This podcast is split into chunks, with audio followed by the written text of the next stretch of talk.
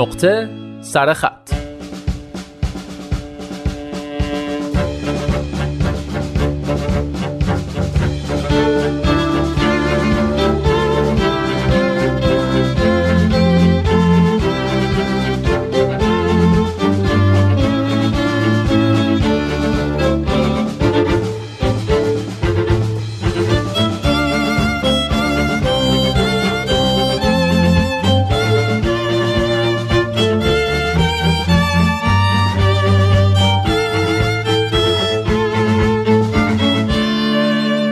آن سال زمستان بعد از سالها برف باریده بود. خلوت بودن شهر هر آدمی را وسوسه می کرد که خانه و زندگی را بگذارد به امان خدا و برود یک دل سیر شهرگردی کند.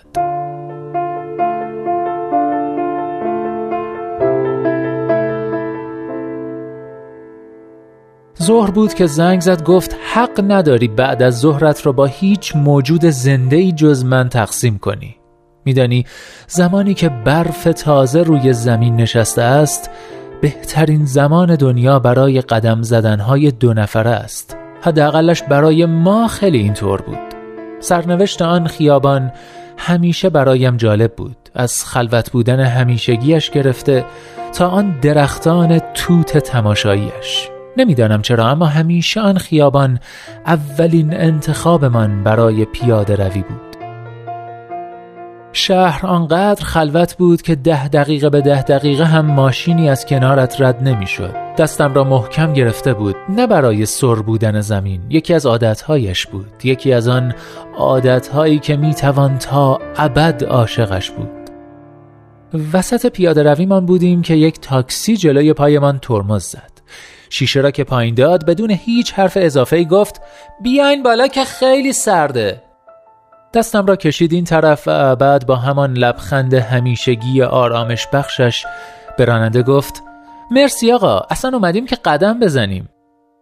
من با تبسمی که یک بچه ی هفت ساله هم می‌فهمید که به شدت از سر رضایت است راننده را فقط نگاه می کردم. راننده به من لبخند زد. از آن لبخندهایی که می‌دانستم چقدر حرف درونش بار شده است و بعد گفت قدرشو بدون. و همانطور که ما را برانداز می کرد شیشش را بالا کشید و رفت.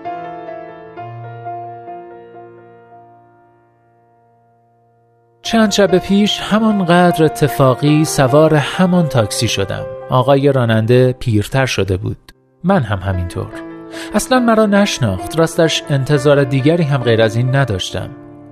جلو نشسته بودم و جز من مسافر دیگری هم نبود. وقتی به میدان آخر رسیدیم هنگام پیاده شدن درست در آن لحظه ای که در ماشین را تا نیمه باز کرده بودم و یک پایم روی زمین بود و نگاهم به سمت آن طرف میدان به آقای راننده گفتم من حرفتو گوش کردم اما اون گوش نکرد.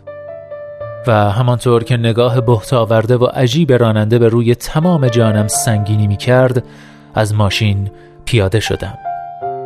به پشت سرم نگاه نکردم اما صدای حرکت کردن ماشین را تا آخرین لحظه ای که در تاریکی گم می شدم نشنیدم که نشنیدم.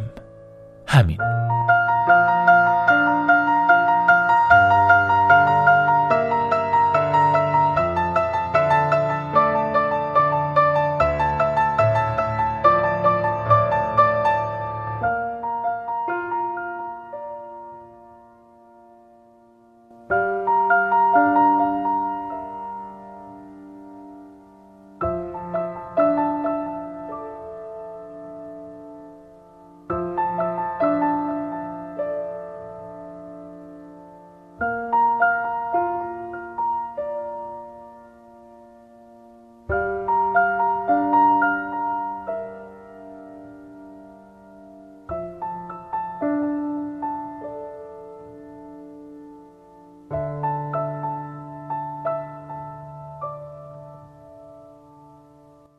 بله دوستان پیاده روی در کنار درختان توت نوشته پویان اوهدی رو شنیدید. بی هیچ حرف اضافه و بدون اینکه بخوام حال و هوا رو تغییر بدم ازتون دعوت می‌کنم در پایان نقطه سرخط امروز یک یادداشت دیگه بشنوید از پویان اوهدی.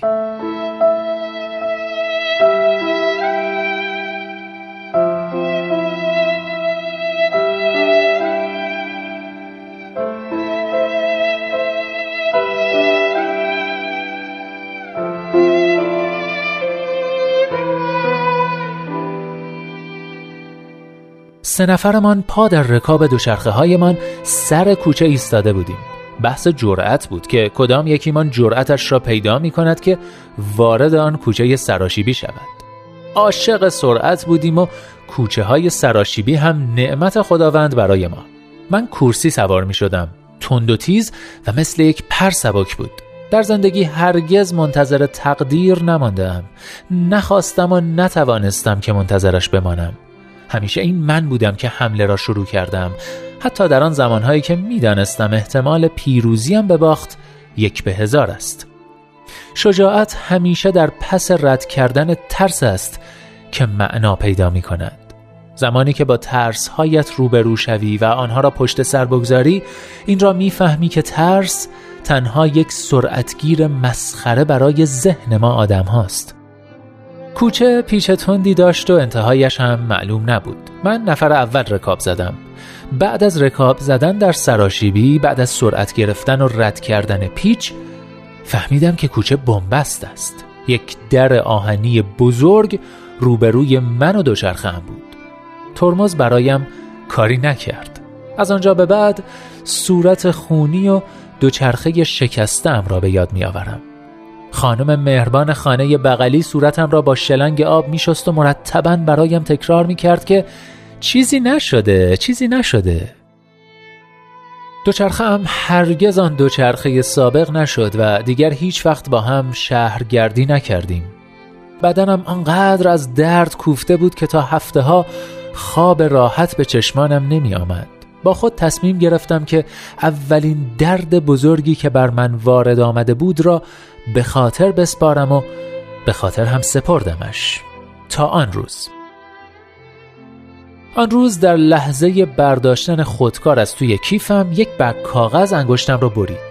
انقدر زخمش مخفی و کوچک بود که تا چندین ساعت فقط احساس درد و سوزش می کردم احساس درد بدون اثری از زخم و اتفاق خاصی. فردای آن روز درد بیشتر شد. انگشتم را خوب وارسی کردم و متوجه برشی کوچک اما عمیق شدم. برایم باورپذیر نبود که کاغذی به آن کوچکی همانند تیغ جراحی اینقدر کارش را خوب و بیرحمانه انجام داده باشد. اعتقادم بر این است که هر دردی بالاخره روزی تهنشین یا تمام می شود اما یاد آن درد هرگز از خاطر ما پاک نخواهد شد. آن کاغذ کوچک درس مهمتری را یادم داد. او به من یاد داد که دردهای بزرگ الزامن همیشه نیازمند اتفاقات مهیب و وحشتناک نیستند. گاهی وقتها دردهای بزرگ شروعی مسخره و کوچک دارند. گاهی زخمها آنقدر کوچکند که به چشم هم دیده نمی شوند اما عمق دردشان می تواند نفس آدمی را بند بیاورد.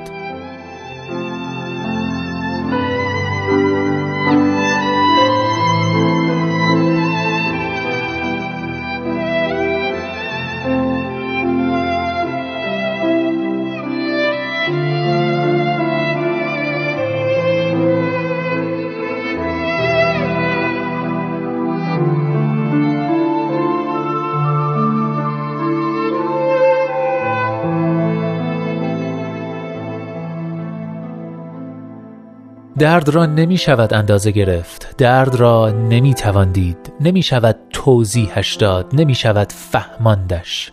درد را تنها باید تحمل کرد و بزرگ و بزرگتر شد. درد است که آدمها را بزرگتر و بلند مرتبه تر خواهد کرد. همین.